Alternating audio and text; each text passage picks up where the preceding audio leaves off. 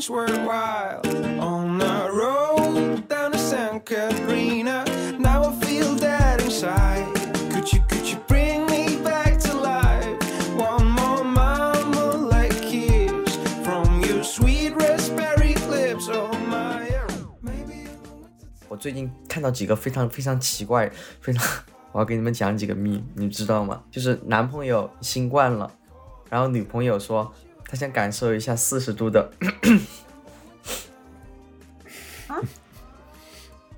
我看到过那个，但我看的是性装版的，啊、女朋友新管的，男朋友想感受40四度的度，哦哦，为什么要这样呀？你喝点酒不就可以了吗？喝点酒没有四十度吧？我之前交往过的女生喝了酒就有四十度，你怎么知道她有四十度啊？你你拿体温计去测吗？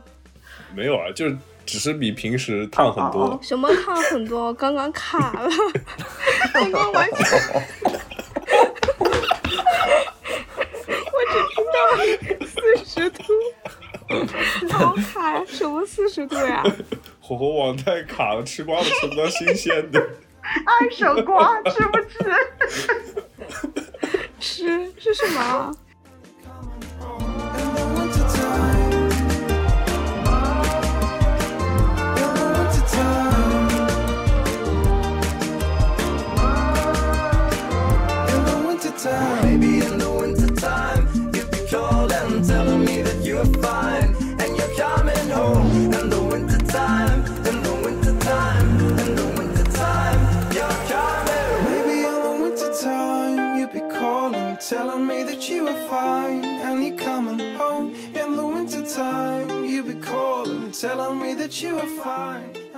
大家好，欢迎收听新一期的 Dynamic Alice，我是 Liz。我是霍霍，我是阿浪，我是秋秋 telling me that you are fine. 给大家预告一下吧，，Liz，有什么好消息？明年年初一月九号，我第一次个展，然后要开了。我为这个展览准备了一个 mini project，然后也是我第一次做叙事类的摄影。我目前还是对这个成果比较满意的，虽然我这个人比较颠倒重复，可能过段时间就不满意了，但我觉得还是值得一看的。就是展览会从一月九号到一月十五号在科隆，然后嗯，如果有感兴趣的朋友也可以去。呃 d u n a b i l a l s 的小红书，然后有相关的一些信息，可以来参观一下吧，来聊聊天。叫什么呀？叫 Remember to call your mother son，其实就是想想聊一聊个体跟他们父辈、父母辈之间的关系吧。就是说，我觉得个体跟父母辈之间的这种观念上的区别，其实很多时候也，嗯、映射了我们跟现在社会的价值观的一些不合吧。然后，这社会的价值观本身也是流动的嘛。然后，当我们成长了，成为了我们成为了中年人之后，我们又开始代表这个社会的价值观，这种观念不停更新迭代的这样过程，然后在这些过程里面有存在的那些不合吧，就是其实关注这些事情。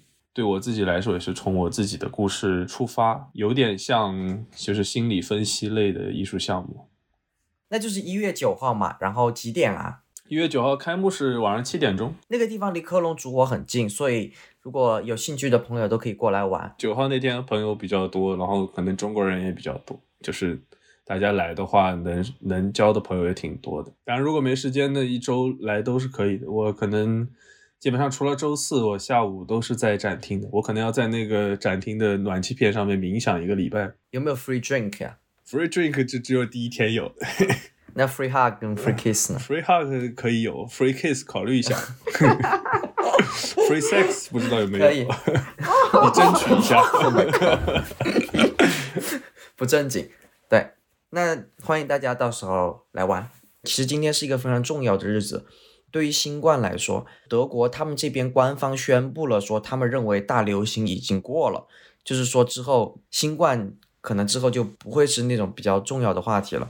第二个不是国内今天也取消了就什么入境的要求嘛，之后我们想回家就可以回家了。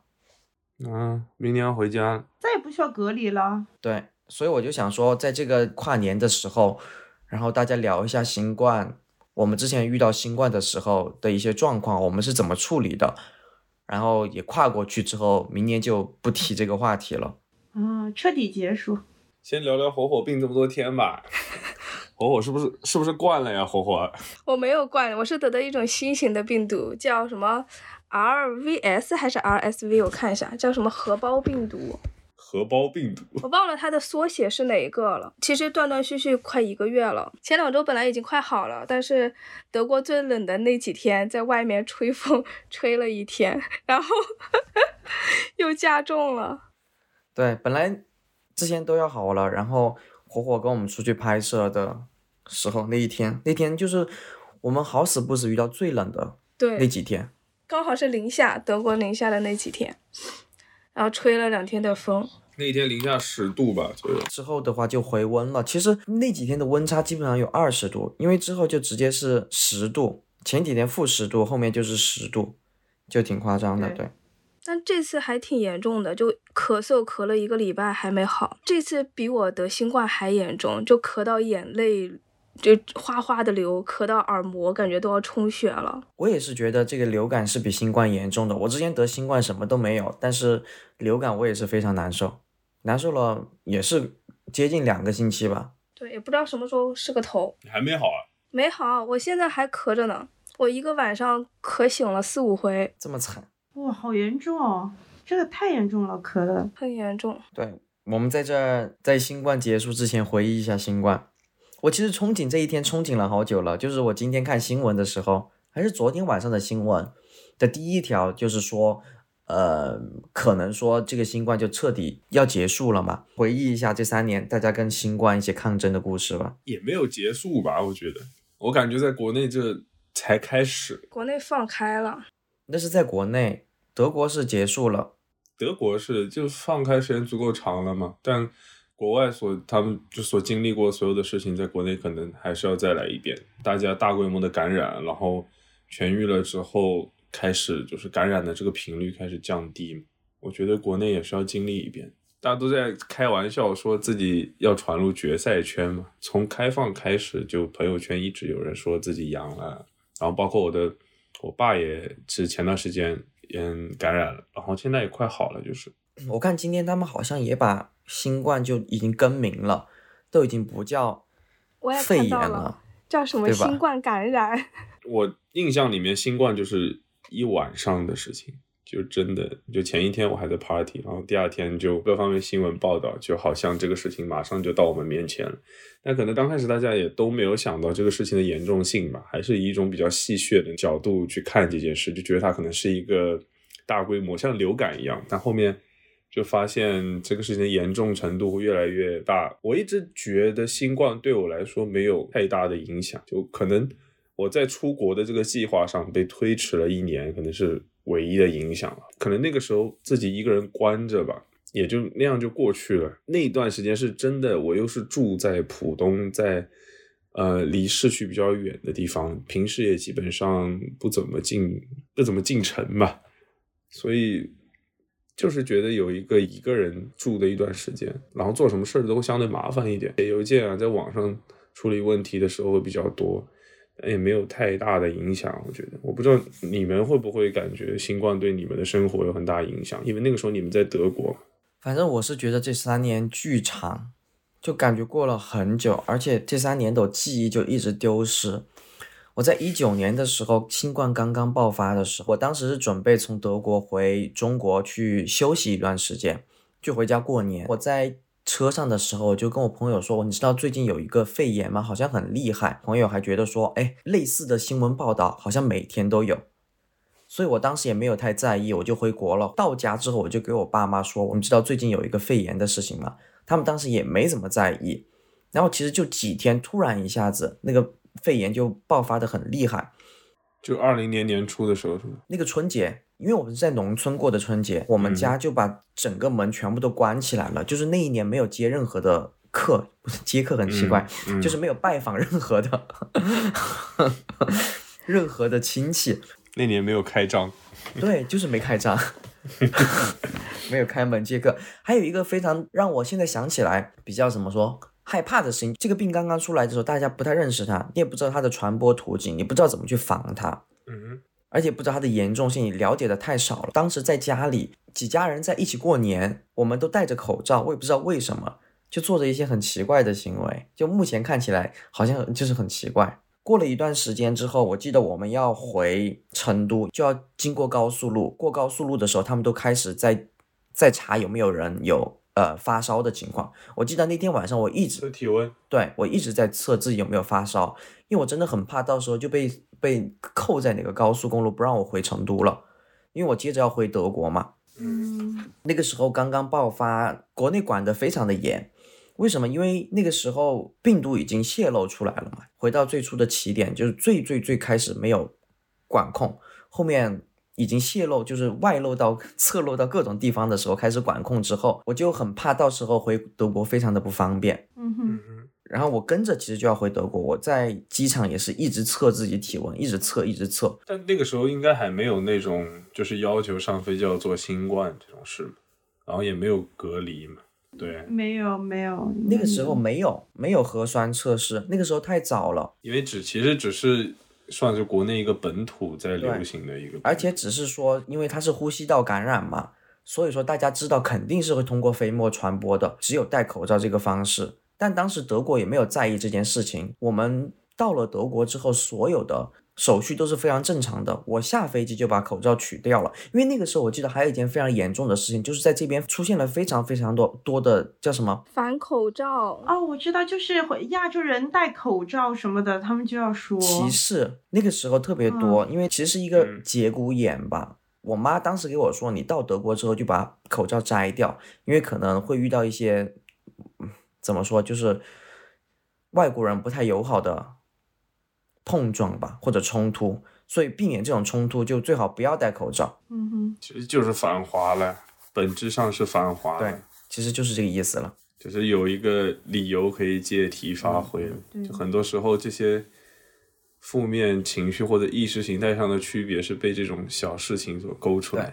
其实这个点我们可以之后再返回来说了。那段时间确实是这方面的讨论很多，然后之后到德国之后就，德国最先有一个地方感染，然后最后就铺开，铺开之后我就就刚刚说了一样，过了几年非常昏暗的生活，因为那个时候正值我在毕业，我本科毕业那个时候。然后写论文的时候，我觉得每天都过得非常的昏暗，因为每天都过着一样的生活，你也不会去见特别多的人，然后去各种地方也多非常多的手续，所以就昏昏沉沉的那几年。我觉得这种情绪我可能在去年年底刚来德国的时候也有体验到，因为我二一年来德国的时候，好像还是属于一个比较封锁的状态，就那个时候包括学校的课程都是网课。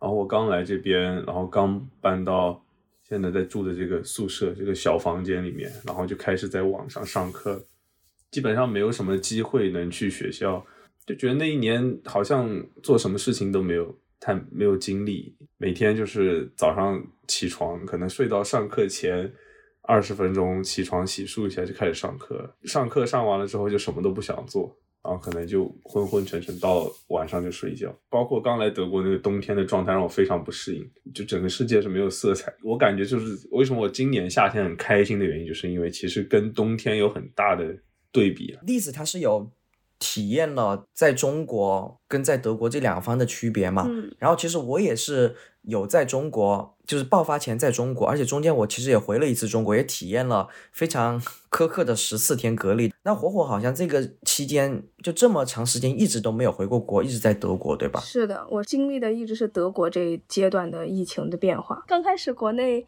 爆发疫情的时候是那会儿是元旦前后嘛，那个时候我没有太多注意这方面的东西，以为到冬天了，大家可能就只是普通的感冒而已。但是到后来发现好像不是很可控了，就变得越来越严重。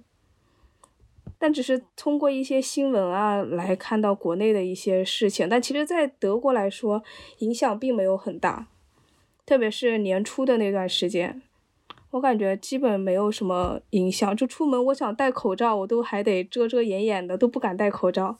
我出门想去买菜的时候，我就拿着围巾把自己的 脸裹起来。然后还戴一个帽子。因为其实那个时候有激烈的讨论，说口罩这个东西并没有用的。对，嗯而且出门你戴口罩很有可能会被别人说，就感觉还挺可怕的。我朋友之前在新冠初期的时候，也是他们戴口罩的时候，作为中国人去坐出租车，司机不愿意载他们。啊，对，就是那个时候这一类的事情发生很多，然后也在讨论说口罩没有什么用，这边的学者也在说口罩根本就没有用，所以那个时候其实我也是深信口罩无用派。但那个时候其实口罩还挺稀缺的，就我记得有一段时间国内不是买不到口罩嘛，还找很多留学生代购。你是有大抢购吗？因为其实，在德国疫情爆发的初期，那个时候丽丝还没来，对，大抢是有购。疯疯抢卫生纸。卫生纸我记得很夸张的，我在超市买不着卫生纸，我就在 eBay 上买的那种 超大一卷的那种，跟车车轱辘一样的，买了六卷。哦，我知道那种。面粉也卖到断货，哦，对，面粉也是嗯疯抢，面粉我记忆也很深刻。油是不是也是没了？油是最近的事情。油是后来是后来涨价才没有。我记得那个时候华人就开启了一种新的业务，就是相当于给你送货上门。就他们有一个水果蔬菜的仓库，你在网上订购之后，他们给你送货上门。哦，那个时候我还没有到北威州，因为北威州这方面可能发展的比较比较好。嗯，我当时在巴福州没有太多这样的服务，就是有一些外卖啦。秋秋也是完全没有回过国，对吧？没有，一直在德国。但是可能我跟火火的反应有点不一样，我跟你还挺像的，因为那段时间正好我在刷微微博，我是在年前，就是一九年春节之前年底的时候，我就有在微博上看到有一种说什么流行病之类的，说很严重，但是那个时候还没有说是新冠。然后我就一直很关注这个新闻，然后突然有一天它就变成新冠了。我记得我就很警惕，我就觉得这个病可能会很严重，然后马上武汉就爆发，我还特别害怕。我印象当中，那个时候我还跟我的室友住在一起，我有两个室友，然后有一个室友就是正好从春节过后回到德国，我就很害怕，我就很害怕，而且他好像是从那个武汉附近回来的，我就很害怕他会不会有新冠。这件事情我印象很深，我还看到我的室友一直躲在房间里，我在房间，我在自己上厕所，我还戴个口罩，我说天呐，不要给我染病了。因为我我有打电话问过武汉的朋友，然后他就说确实很吓人，就是当时正爆发最严重的时候，我又去问问过我的朋友，他们说确实很吓人，还跟我说什么进那个超市，然后进去不到半个小时，然后好多人都感染了，而且还戴着口罩的很多人都感染了。然后他就一直提醒我一定要注意安全，在国外。然后我就开始关注信息，就很多从国内再回来的人就可能会有生病啊。不是有一个地方是先一个小城市嘛，有一些零星的人感染，然后慢慢就铺开在德国就开始了嘛。所以那个时候就比较比较注意。但我印象很深就是。当发生这件事情的时候，德国就慢慢就开始 lock down，然后 lock down 的时候，所有人都去抢购物资，然后我是一个小冰箱，三个人要用那个小冰箱，我印象非常深。那天我是最后一个人采购回来，我回来的时候冰箱已经被堆满了。就其他两个人已经把冰箱堆满了，这就人性的时刻。然后我就发了条信息，我说可不可以稍微挪一下，给我一个小空间，我可以塞东西。然后我我其中有个室友就很冷漠的说了一句话。我回来的时候已经堆成这个样子了，我们怎么给你挪？嗯，那你吃他的，真的就是你你在那当下那一刻，你就觉得哇，原来人人是可以这个样子的。就是如果有一天末日来，人真的就可以这么冷血。所以你们有谢儿吗？没有馅儿啊！从中国回来的那个室友，他可能就把一些干粮啊，那些没有那么重要，一定要放到冰箱的，他就把它清出来，然后放到自己房间，然后我就把我的东西就放进去。其实我吃的没有买很多，就买的什么意面，结果后来吃三年都没吃完，就到后面都直接扔掉，因为 买太多这种干粮，然后就买了很多清洁用品，什么消毒水或者买那个漂白剂消毒水，我拿来拖地，天天拖。我说我说没事，我来做清洁，我来给大家消毒，我天天在家拖，就拖了很多这种东西回来。对，当时也做了很多，就是现在看来没有太多用处的工作。对，嗯，对，就是你刚刚说你你室友那件事情，我又想起一件我非常头大的事情，就是那个时候我正在准备考我的驾照，我看我是一月还是二月份回来的。回来之后，一直德国这边也情况不太稳定，所以我一直也不太敢去上驾校嘛。嗯然后到了夏天之后，情况稍微，嗯、不是好转一点，就是情况稍微明朗一点之后，我就去驾校上课。然后我驾校老师就不给我上课，他说我是从中国来的，他不给我上课，他叫我出啊示核酸证明。我说我从中国来，我不是四个月前从中国来吗？然后这件事情就让我很火大，我就从那天起，我就再也没上过驾校了。嗯，我到今天都没有上过驾校。对，因为你刚刚说就是外国人歧视嘛，因为这件事情我有遇到过，我之前也是在新闻上看，就是什么上火车戴口罩，因为先有一亚洲人戴嘛，然后别人就让他下车，就是说这种防滑的。然后后来有一天是我自己亲身经历，我戴着口罩，那个时候已经 lock down，所有人都戴口罩，然后我去我家附近的加油站去买东西，然后就从那个那个楼上有两个阿拉伯人。然后就在那儿骂骂我什么沙伊瑟什么 hina c o h o n a 就这种类似的东西，而且很大声对着街，那个街上就我一个人，他就不停的在那儿骂。这件事情我印象就很深。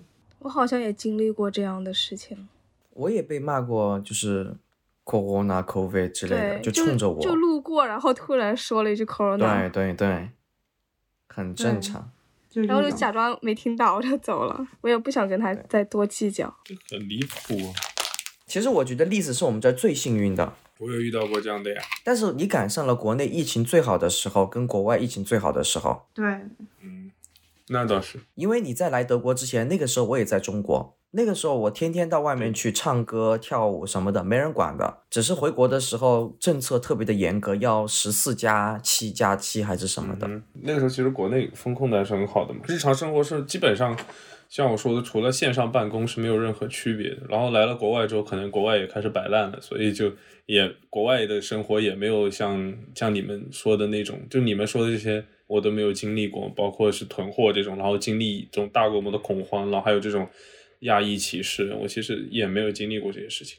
对啊，而且嗯你也没有经历过德国的三 G、二 G 时代，是吧？我经历过一段时间三 G 的三 G 的时间，我刚来的时候，二一年的冬天，我记得你去餐馆，就甚至去喝杯咖啡，都是要打了疫苗或者说有核酸，不是还流行用手机扫那个疫苗的码吗？因为我知道有这个问题，所以我来的第二天我就去把疫苗打了，然后我嗯当时说我是十月十一号来的，十八号就要开学了，对，开学之后就有各种各样的 event，所以我说我不想错过这些东西。第二天我就去科隆烛火的那个广场上面，就有个流动的那种疫苗站，我就打了。然后当时问我说打什么，我说什么快打什么，然后就打了一针 Johnson Johnson。然后我当时还做好了准备，说 OK，我打了之后可能会不舒服啊什么的，但打了之后完全没有任何感觉，就就在家里待了一天，我就坐在那等，我就等说什么时候开始难受，开始犯困，一点感觉都没有。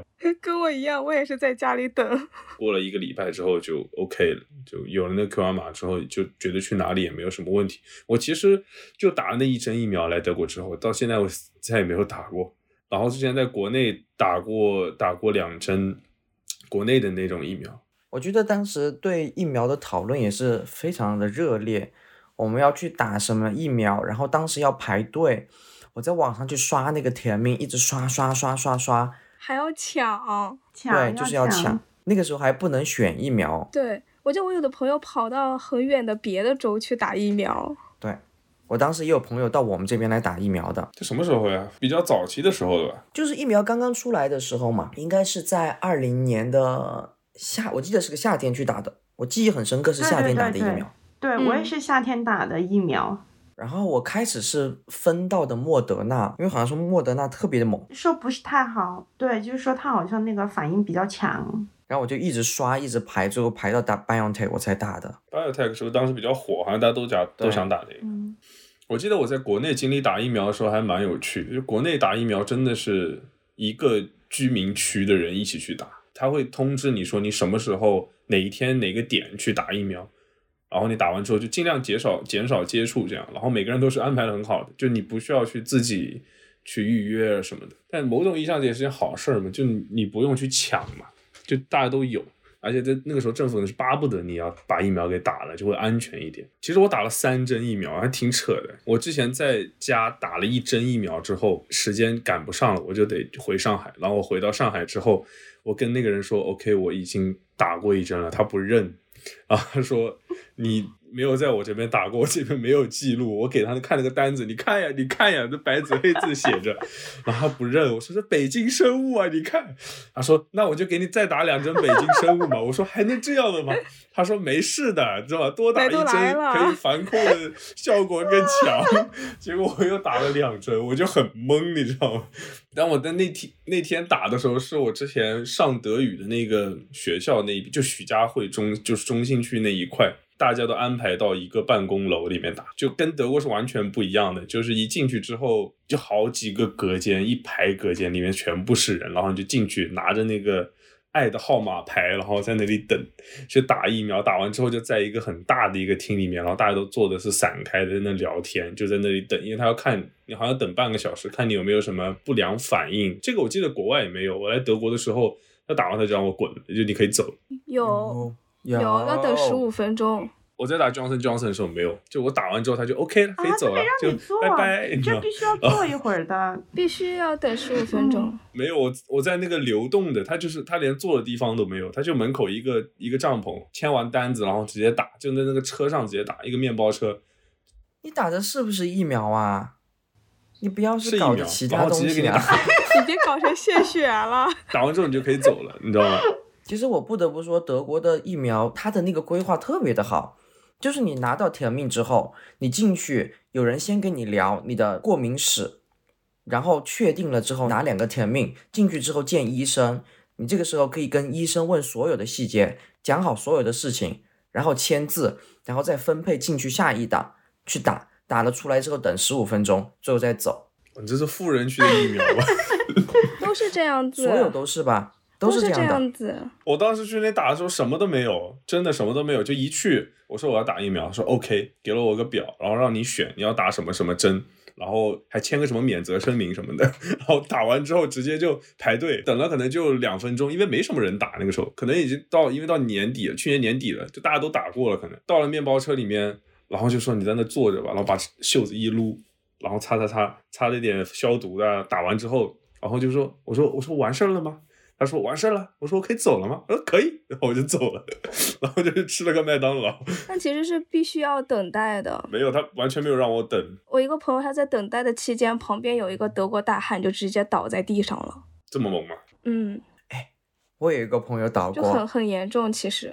哎，你们这么说，突然想起来，我同事去打，他也是打完了之后，他当时等待没有问题，但是等待完了之后出去就不行了。他说他心跳特别快，还住院了。这不打了很多人也出现了什么发烧呀、头痛之类的症状呀。反正我觉得新冠疫苗的副作用也不是很大，而且我在打新冠疫苗的前期，我在疯狂打疫苗，就是我一天打三个疫苗的都有。我之前去看医生，那个医生巴不得把我手全部举满，挨着 但。我觉得 lease 这个是是有可能的，因为我后来看新闻，就是不管那些就是检疫站也好，因为它不是可以私人也可以去申请做检疫站，你只要测一次，它不是国家免费，它国家有补贴嘛。所以他那个疫苗应该也是由国家补贴，所以就随便给你搞一个，只要你有那个申请证下来就可以搞。你只要打了之后，它都是盈利的，他就赚国家的钱。所以可能前期他就做的还比较好，还有什么等候室啊，还有医生一一一样一样给你检查，让你填表。后来就这种私私人的这种小贩的太多了，他就搞烂了。嗯，对，因为很多人就仗着这件事情，其实赚了很多钱，就是当时的 test 嘛，很多那种 test center 都是一个。哎，怎么说？就是四面都在漏风，根本就没有什么医疗医疗 standard 的地方，医疗标准的地方。而且给你擦鼻子的人也不是，也是什么大学生。就当时说，哎，我们招大学生来擦鼻子，也不是什么专业的人员，大家就为了赚国家钱在那谋利嘛。我其实印象还挺深刻的，那个时候好想到外面去吃饭啊，然后就必须要去擦一下鼻子。我记得插了一下，你就有一个 code，二十四小时你就有那种 VIP 券，像跟迪士尼一样。对对 对，走哪儿都可以畅通无阻。我刚打的疫苗的时候就是这样，就是还没有生效的时候，因为打了要一个星期生效嘛，然后那一周就只要想去酒吧或者是餐厅，都要去做一个 Schnell test。那它也挺好的，就是有很多地方，像 a h e n f i e l 那边有很多 Schnell test 开的很晚，它其实可能就是有人想去蹦迪，然后他就开到晚上十二点，就你到十二点之前都可以去做。开到餐厅门口，啊，他们很敷衍，就在鼻孔门口转一圈，还没有我自己挖鼻屎挖的深。对啊，你想一想，这种东西合理吗？真的是不合理，就是为了赚钱。吃国家政策。我记得我做了一个 PCR，然后是在去就是去年圣诞节的时候，然后要去瑞士，就我朋友跟我说最好做个 PCR，花了可能有七八十欧做了个 PCR，结果一路上都没有用到过，亏爆。我做 PCR 的时候特别惨，我 PCR 是我人生比较痛苦的经历，真的是比较痛苦的经历。那个时候我真的尝到了什么脑花是什么味道，就是脑子什么味道。我在法兰克福做的。就除了，因为我那个时候要回国，除了抽血就是 PCR 嘛。他是这样，他就是叫我把头仰过去，他就要开始插你，他就把那个棍子这样放进去，然后那个地方其实就是平时 snare test 的地方了，你就觉得哦，对了，已经对位，就是那个感觉了。然后他继续往里面伸了，可能有五厘米吧，感觉真的是在我脑子里面在那晃，然后我的我的口腔里面就出现了一股很奇怪的味道，我觉得那个就是脑子的味道。哈哈哈我那一次之后，我再也不怕了，因为没有任何人再插到过那个位置了。那个姐姐真的心很狠，把我插惨了，我真的很想哭。干嘛？你在笑什么？没事，就把你这这段话从这个语境中拿出来就很奇怪，你知道吗？She sets her alarm five minutes to twelve and wakes just in time to greet the new year. Remembers the kisses, remembers the laughter. 下面是我们的要闻环节节，这次大家一起来跟我配合呀！自新冠大流行以来，有一个一直反复出现的问题，影响到所有年龄组，那就是孤独。每四个拨打电话咨询服务中，就有一个是围绕着孤独的话题。在电话咨询中心，许多来电者说，他们很难与其他人再建立联系。本就松散的人际关系，在新冠期间变得更加的冷漠。他们不知道要如何去破冰，或者找到新的朋友。患者保护基金会将孤独感描述为德国最大的普遍疾病。主任 Eugen Brisch 表示说，不仅只有老人受到孤独感的影响，他还说，仅呼吁受影响的人主动寻求帮助并使用电话咨询服务是远远不够的。更重要的是，让所有人都认识目前这种社会通病，并对其保持敏感，要敢于承担个人责任，并勇于倾诉。在二零二二年，总共有大约一百二十万人拨打了电话咨询服务，和2021年的数据差不多。自二月份俄乌战争爆发后，老年来电者的比例明显增加。他们中许多人都表示了对战争的恐惧，因为他们被勾起了自己尘封的战争经历及回忆。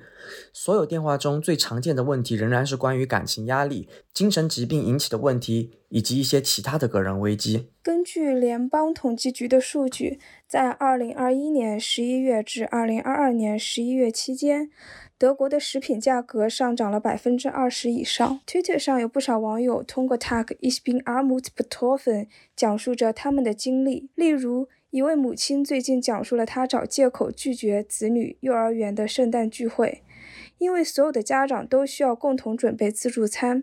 但他并没有经济能力支付自助餐需要的食材价格，而这只是关于德国日益恶化的食品贫困众多故事中的一个。目前，德国约有两百万人依赖食品银行 TAF 的支持，百分之九十一的德国消费者支持国家对食品价格的干预，如固定价格上限或补贴。德国食品和农业部部长呼吁取消水果、蔬菜和豆类的增值税。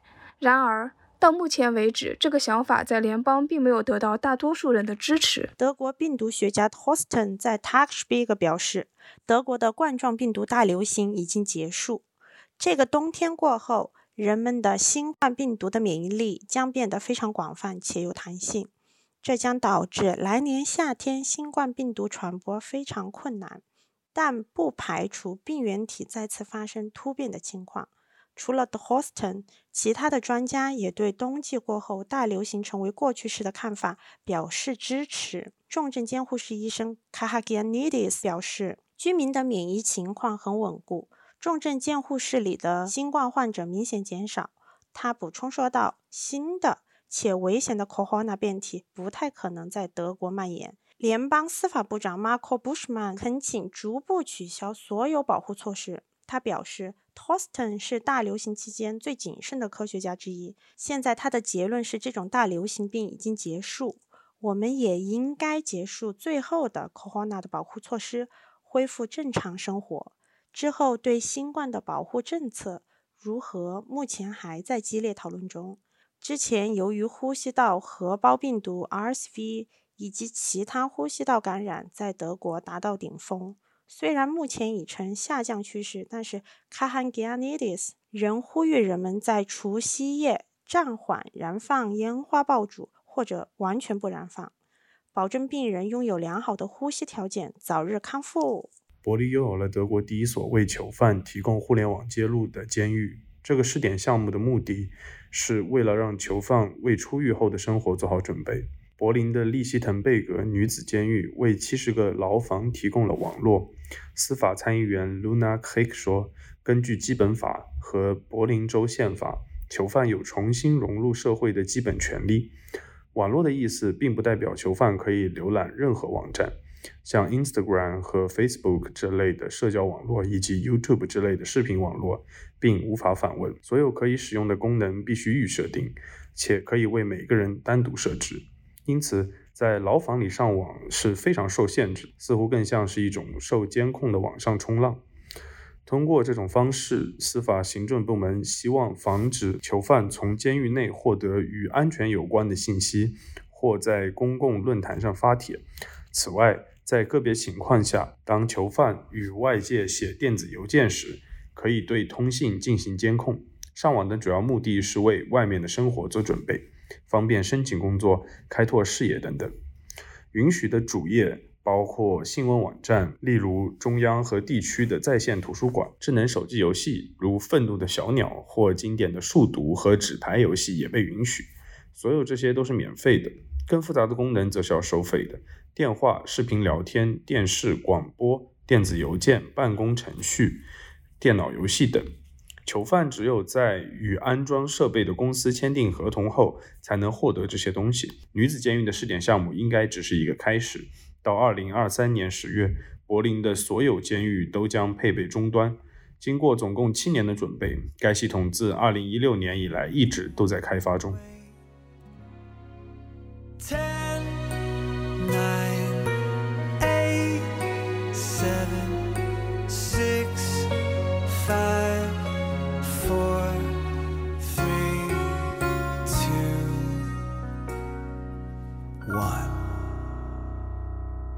Happy New Year，Happy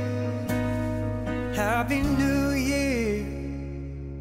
我们之间谁最先感染新冠？我是去年六月份，我好像今年三四月的时候。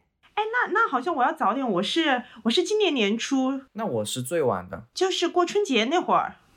你记不记得火火？我们还约了要一起过春节，我没来。对，我记得。我被感染完全是因为我的室友，我这个。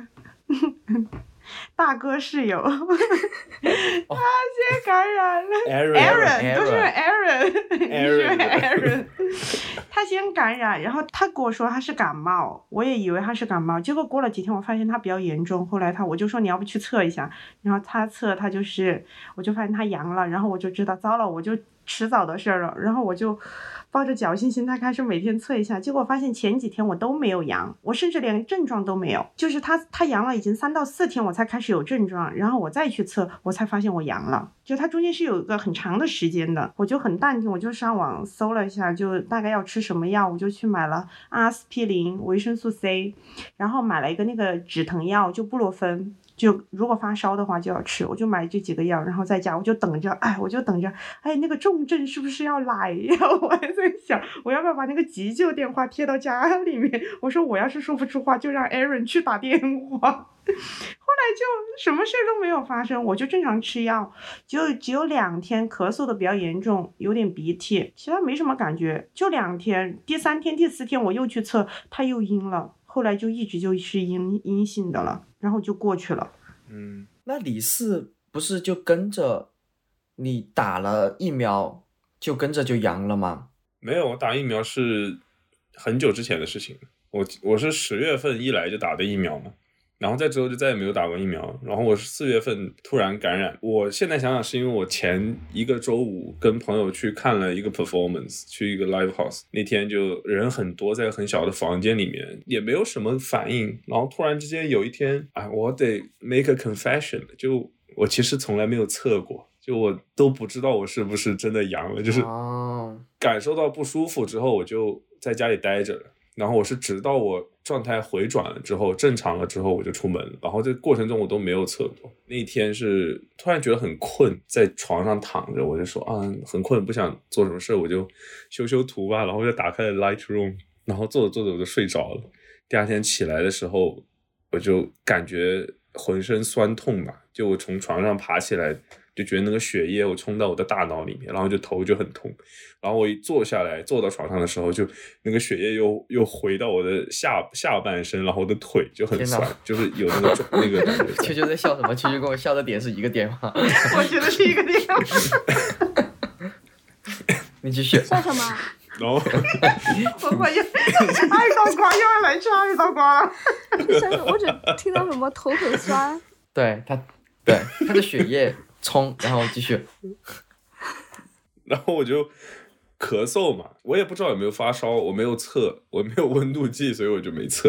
然后我当时想的就是，OK，那我应该是阳了，说那我就在家待几天吧。因为其实那个时候我好像，呃，已经对新冠就完全没有就是那种害怕的感觉了。说实话，因为来德国之后，就大家都不停的身边都有人新冠，其实都有人说哦他。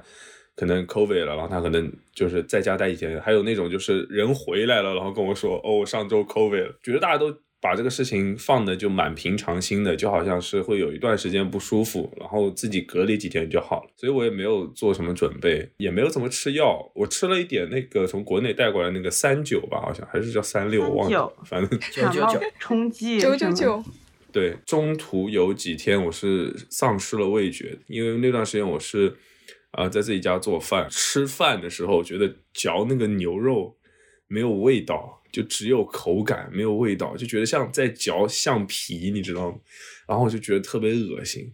然后吃完那餐之后，我就不吃东西了，我就去超市买了很多很多的水果。就那个时候，我把自己裹得很严实，可能是我来德国就裹最严实的，戴了两层口罩，把整个帽子拉得非常低，就像个变态罪犯一样，偷偷溜进超市，然后对那种老人和孩子我都躲得很远。就他们可能不知道我新冠，但是我就尽量保持距离。然后买了特别多的脐橙，然后还有橘子，还有巧克力。然后那几天我就是吃这些东西，因为我发现就甜味和酸味对我的味觉是有刺激，然后其他的那些咸淡就是完全吃不出来。后来我就吃水果，吃着吃着就我就是周四开始有感觉的嘛，然后我周六的时候，其实周五就已经没什么没什么感觉，可能就周四比较严重，周五开始好了一点，然后周六就没什么了，周天的时候就完全正常，然后我周一就回学校了。所以我觉得这个病其实对年轻人来说是真的没有什么。我有一个朋友他，他就是前几天跟我发消息说，哦，我挂了。然后我说，那你在家待着吧。我说，你就好好没事儿就给自己放个假嘛，刷刷剧嘛，吃吃东西嘛。我还担心他，我说你会丧失味觉啊什么的，吃水吃点水果，就以自己的经验跟他说。结果这家伙第二天给我拍了条跳舞的抖音发给我，说我好了。但是你说身体好的人，其实可能这个东西就是一天的事情。对的，反正我当时我的新冠故事也非常的无聊，而且也很短，我也没有什么像丽丝一样丧失味觉什么的，也没有发烧，也没有把急救电话贴出来，我就是去去了一个聚会，然后聚会回来，我就嗓子特别痛，然后痛的我就觉得哦。好像有点不对，然后但是那个周末我就一直跟朋友玩，朋友一起吃饭，一起睡觉，他们都没有阳，就我阳了。他们是不是阳过？他们是不是阳过的？我觉得嗯是他们传染给我的。嗯，虽然我有个朋友从来他说他从来不测，就是为了不阳嘛。不测就不会阳是吧？对，他就是这种。还有一个朋友是从来不出门的，一个是天天在外不测，一个是经常测但不出门。我阳的前一天晚上跟他们一起睡觉，他们都没阳，就我阳了。叫你到处睡觉，阳了，然后我特别开心，就可以在家休息了，我就不用出门了，有个理由不出门了。因为我身体其实状况非常好，但就就是不阴，所以抱着对社会的怎么说，要保护其他人，嗯我的这种关爱心爆棚，我就还是没有出门。其实是懒，不想出门。我是今年六月份，我也是被我的室友 传染的。我的经历其实跟秋秋的非常相似，我也是前几天没有任何的症状，我是到后面大圣感染了第三天，他确诊第三天之后，我才慢慢出现症状。我最开始的症状是嗓子特别痒，特别痛，但是那那天我去测还测不出来，我是到了我我出现症状之后的第三天。我才测出来我是阳性，但我我的症状也挺轻的，我就只有咳嗽加流鼻涕，但我也没有发烧，也没有那个传说中的浑身很痛呀、头痛什么的都没有。身体好，但我那个咳嗽是真的要人命，我记得我咳了三天，我每天早上起来第一件事就是很绝望，一想又要咳，咳到晚上，又是一个 十几个小时煎熬的过程。但后来突然有一天，咳嗽就减轻了很多。然后那天晚上，应该是呃确诊之后的第四天吧，我做了一个梦，我梦到我阴性了。结果就阴了。对，第二天测果然就阴了。但是离谱的是，再过了一天我测我又阳了，就阴了一会儿，对，就阴了一天，然后又嗯阳了。但是我总体的症状还是挺轻的。哦，有一个症状还蛮严重的，到第四天、第三天的时候就感觉呼吸很啊，困难。对对对，我记得你你还给我发了信息，你说你呼吸很困难，怎么办？我说你找一个没人的地方把口罩摘了，使劲儿呼气。但那个时候我就在家里还是哪里，我就把窗户所有的都打开，使劲呼吸，感觉呼吸被堵住了一样。我当时感觉完了，我是不是要去，又又去医院看一看，照个 CT 什么的。其实那个测试点离我家走路就三分钟的路程，我走过去就气喘吁吁的，跟跑了十公里一样，嗯，就很累。在家待着也呼吸很困难，但差不多持续了一个礼拜，就彻底转阴了。转阴就好了。我感觉这个跟疫苗也有一定的关系吧，因为我打了三针疫苗，可能他症状轻一点，但是我对象他就打了两针，他他是属于比较严重的那一挂，他那会儿发烧，就发到三十好几度，浑身都是烫的，发烧了好几天。那你感受了吗？我没有吃到那个瓜，我不知道，那你怎么知道我现在在说什么？但我应该能猜到。我不知道是不是男生和女生性别的也有一些差异，因为我同事大部分男生他们感染之后，他们说就是症状特别严重，身边的女生感染之后就是症状很轻。我不知道跟性别有没有关系，也可能没有关系，也可能只是巧合。不知道。可能是男生比较脆弱吧，有一点什么事情就就不行了。之前不是还有谣传说 感染了之后会变短吗？哎呀，我真的是很无语。对，我觉得国内的网友啊，只要牵扯到任何任何这种东西，他们都要去扯到那个那个男根上。他们可以找到任何东西去怪罪后遗症。有些人说他又高涨了，有些人说他又低迷了，有些人说他又又雄伟了一点，有些人说他又弱小了一点点。我就很无语啊！我说怎么什么都能扯到那个上面去啊？总有理由。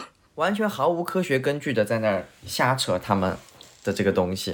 我感觉现在国内的症状要比我们在德国经历的症状严重特别多。你们身边有朋友的症状特别严重吗？国内的？有，我身边的朋友感觉都挺严重的，第一是疫苗打的比较久，第二是疫苗有问题啊。好像是出现过疫苗有问题。我朋友还跟我说了，他就担心自己打到的是不是那一批假的疫苗，或者是怎样。因为我爸妈都是疫苗问题，他们是知道的，他们都是疫苗问题，问题疫苗不是疫苗问题，问题疫苗。就他们已经打了，但是毕竟，对而且确定这个消息来源就是他们打的是有问题的对，啊。是可以查到的，可能是功效不是很强吧，所以我爸就是特别难受，那后面有去补打吗？没有再补打了。当时也是像历史上说的一样，就是一批去就直接就打了嘛。哦，然后我姐姐，因为我姐姐是护工嘛，嗯她打的特别早，她基本上就等于试毒，嗯嗯就那个时候疫苗我都不知道有没有就是过这边的审嘛，她就已经打了，嗯但她也是我们家最早得的嘛，也情有可原。嗯，新冠你没法往深的地方说啊。那就祝大家健康吧！祝大家，祝大家除了预防新冠，还要预防其他新的病毒，比如说 RSV 还是 RVB 啊 RVS 啊，忘了，那个真的好可怕。我有两个想法哎，就第一个想法就是今年跨过去之后，我们在一起就不提新冠，就不提大流行了。谁再提大流行，谁就十块钱。我们最后一起去吃饭，提一次十块钱，你你说聊天，平常聊天还是在节目里啊？任何时候。啊，任何时候。好这，是我的第一个想法。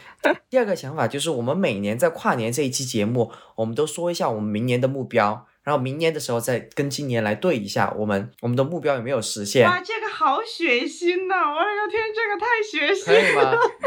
就想一下今年我们有什么目标，看明年有没有实现。啊，我说实话，跨年对我来说不完全是不开心哎，真的，我跨年很开心啊，为什么跨年不开心？不是不是，就是新冠这个事情为，什么？对我来说不完全是不开心。就我刚才想以前的事情，然后我想就是因为新冠延迟了一年嘛，本来我是想毕业之后学一年德语就来德国的，但是因为新冠，我二零年有半年的时间都能在老家度过。其实那段时间我还挺开心，我就有时间，然后能跟我的家人在一起，就是过那种啊，我当时在我家本地找了个工作，然后就是又完全没有工作压力，因为那个工作就就是对比起上海那个强度，真的就不算什么。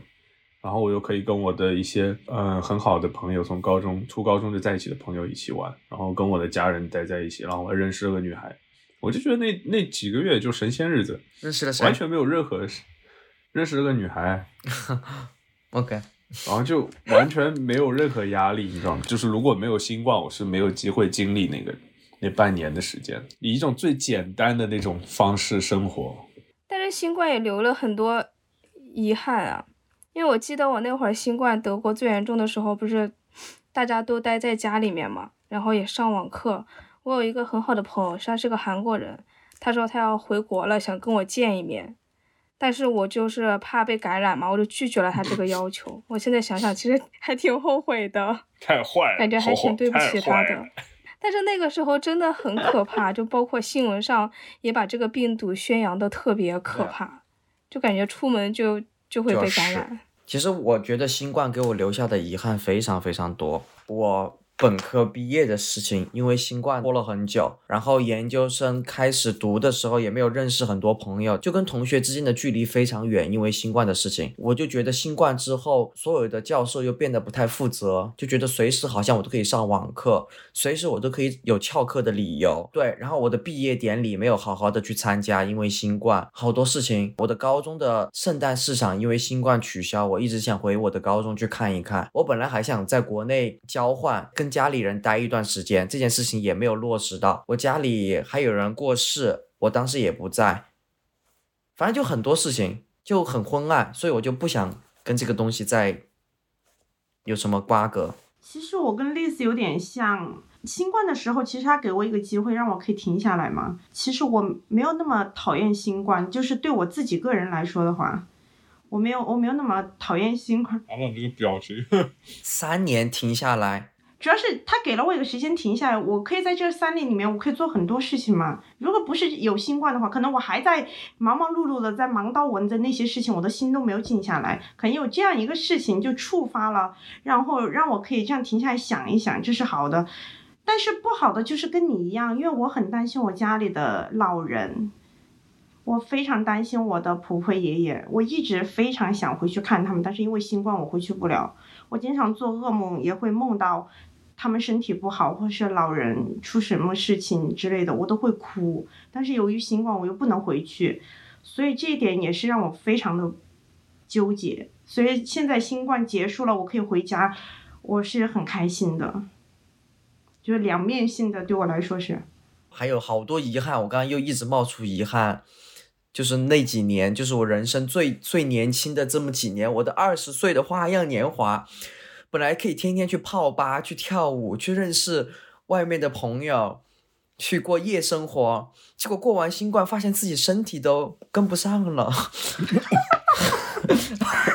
还可以蹦，还可以蹦，还可以。熬完夜之后，就发现自己就没有原来那么哎，你懂吗？上好的青春就这样在新冠的时候溜走了。你说我十五岁的时候，我觉得 I don't care，你给我三年时间休息，我就到十八。但你想，你二十岁出头就是最美的时候，跟我闹这一出，我真的很火大。没有，以后还有养生趴，养生趴你也嗨。那些美好的人儿也老了，他们也要进入养生趴。Sorry，像如果 Liz 你在在德国过过这三年的停滞的话，你也不会遇到一个 girl。You never know。阿浪的口头禅，You never know。他会遇到一个又一个。历史历史那个宝可梦就没停过。那我我来了德国之后开放了，也没找着我的皮卡丘，对吧？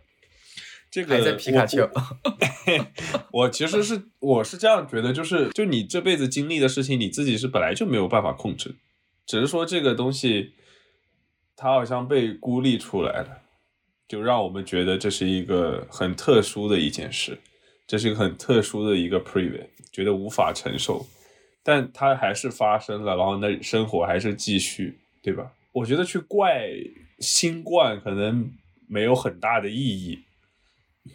那有可能从另外一个角度上说，它让你体验到你这辈子都不可能体验到的一些事情，就是怎么样在三年的时间里面，基本在在停滞的状态里面过这三年，各种各样的事情都变得更加复杂，然后你没有办法去跟你的朋友有那种更亲、很亲密的那种接触，就是在这种孤立的环境下去度过这三年，这也是一种经历吧。当然，我不是说这是个好事儿，只是说。反发生了的事已经发生了，你知道吗？就所以叫遗憾啊。嗯我不是怪他，只是遗憾。，I don't know, I don't know, man, I don't know。展望一下吧，就今天跟着德国说新冠过了，以及中国开放了这两件事情，我们可以展望一下明年的愿望。我们后年来看有没有实现。婆婆先来，婆婆举手。老师，你鞋带开了。明年的愿望呀，唉，首先哦还不止一个，哎呀，好多愿望啊！这三年其实还还可以吧，因为毕竟在德国感觉没有太多的风控，其实还是蛮自由的，特别近一两年来说，就是你想去旅游啊，想去哪玩啊，其实没有受到太多的限制，唯一的限制可能回国有点困难。但是在欧洲这边，你去旅游的话，感觉还是挺自由的。终于在疫情最困难的时候毕业了，然后还开开启了一些有的没的自媒体账号，干干吃播的干吃播，干播客的干播客，这这是一个对于我来说还挺挺有意思的事情。我想把它慢慢发展成事业，所以未来的一年想从中取得牟利，牟利呀、牟利。没有没有，未来的一年还是想更脚踏实地的把一些平台、一些账号做得更好，设一个总粉丝量吧，到时候来看一下有没有达到。先先破万吧，可以啊，先全全网破万，然后把自己未来的路，因为毕业了嘛，也也得想想自己未来的规划。秋呢，明年有什么愿望？我希望明年的自己可以敢闯一点，勇敢一点，想做的一些事情都勇敢的去做，不要拖延，不要害怕。还有就是希望可以多多能帮助到家里人吧。嗯，就感觉自己，我花了很多时间，其实我花了很多时间在自己身上，在自己喜欢的事情身上，但有些时候感觉也很忽略我自己的家人。慢慢的，我发现我家里人其实很需要我的一些帮助。我希望自己可以变成家里人也可以依靠的一个人，不再是个小孩。我感觉我其实就是疫情，如果我们算它二零年开始的三年时间，其实跟我的本科毕业之后，然后准备来到德国这个时间点是刚好契合。像阿浪说的，我时间赶着比较好吧。国国内乱糟之前，我我就出来了，然后到了外面之后，德国也差不多 OK 了。所以我其实总体的感觉是还好。我其实比较实际一点，明年先把中期项目做完嘛，然后可能回国做一次旅拍，希望这次旅拍可以比较成功。然后我还想抽时间做一些艺术家的驻留项目，就其实事情很多，然后希望都能安排的好，都能完成吧。最主要的就是可能想给自己在科隆的学习收个尾，嗯，嗯，我明年的目标就明年跨年的时候就可以对比一下。其实我我应该实现不了，但是我就想设下这个目标。我希望我明年，嗯、我可以每个月 有稳定的四位数的收入。好，我来监督啊。还好吧，不会很难呀。每个月稳定的四位数吗？嗯，你只要全职，我觉得应该都不会很难。不，我的意思就是说，用用掉我的开销之后，存款是吧？存款四位数，那挺难的。对，那你已经进入中产阶级了，已经进入身上晒满铜臭味的那个阶级了。对的，就是这样的。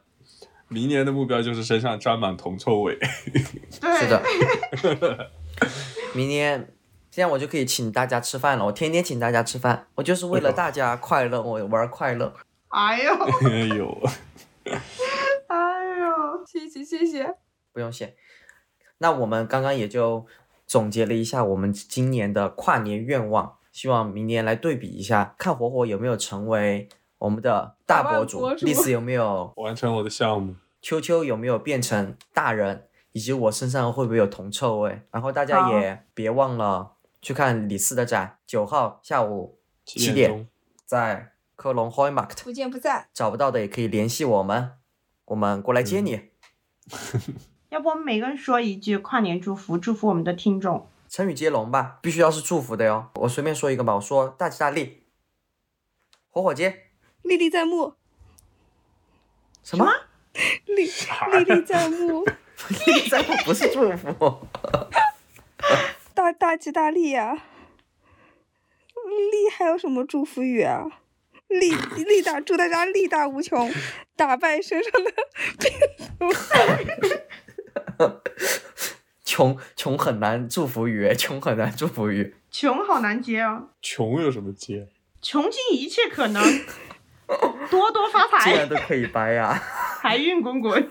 滚！我们怎么全部都是这种词啊？滚又怎么去？是，没有，我觉得就祝大家，嗯，新的一年，当然都会有新的愿望，然后祝大家在这一年呢把自己的目标实现吧。跨年玩的开心一点，如果你有什么愿望，愿意跟我们分享，愿意在我们这一这一期节目下留下你的印记，明年跟我们一起来对照的话，也欢迎大家在我们的评论区留下自己的新年目标。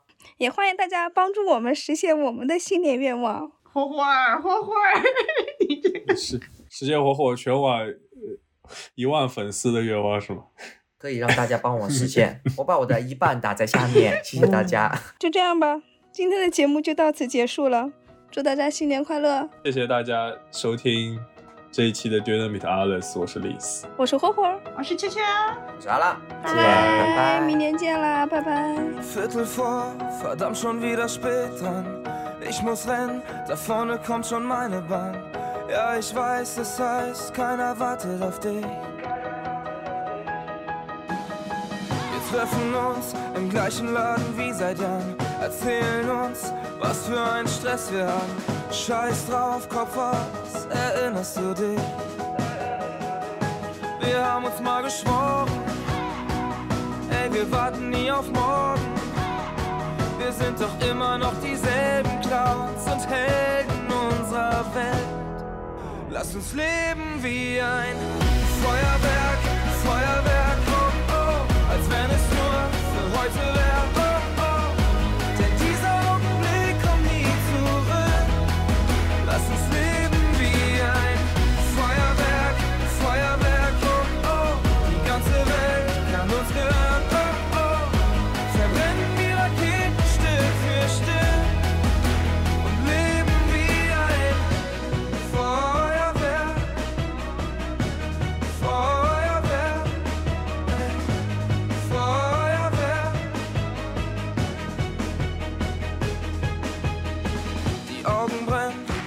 ich hör auf mein Gefühl. Geh noch nicht heim, weil ich nichts verpassen will. Du weißt auch genau, wir haben das alles nur einmal. Wir haben uns mal geschworen, ey, wir warten nie auf morgen. Wir sind doch immer noch dieselben Clowns und Helden unserer Welt. Lass uns leben wie ein Feuerwerk, Feuerwerk.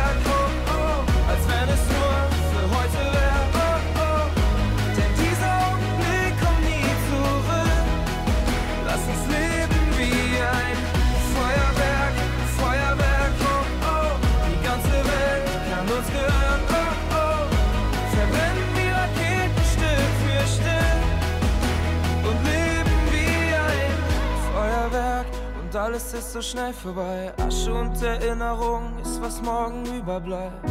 Ist egal, dann halt nochmal. Da ist noch so viel mehr. Lass uns leben wie ein Feuerwerk.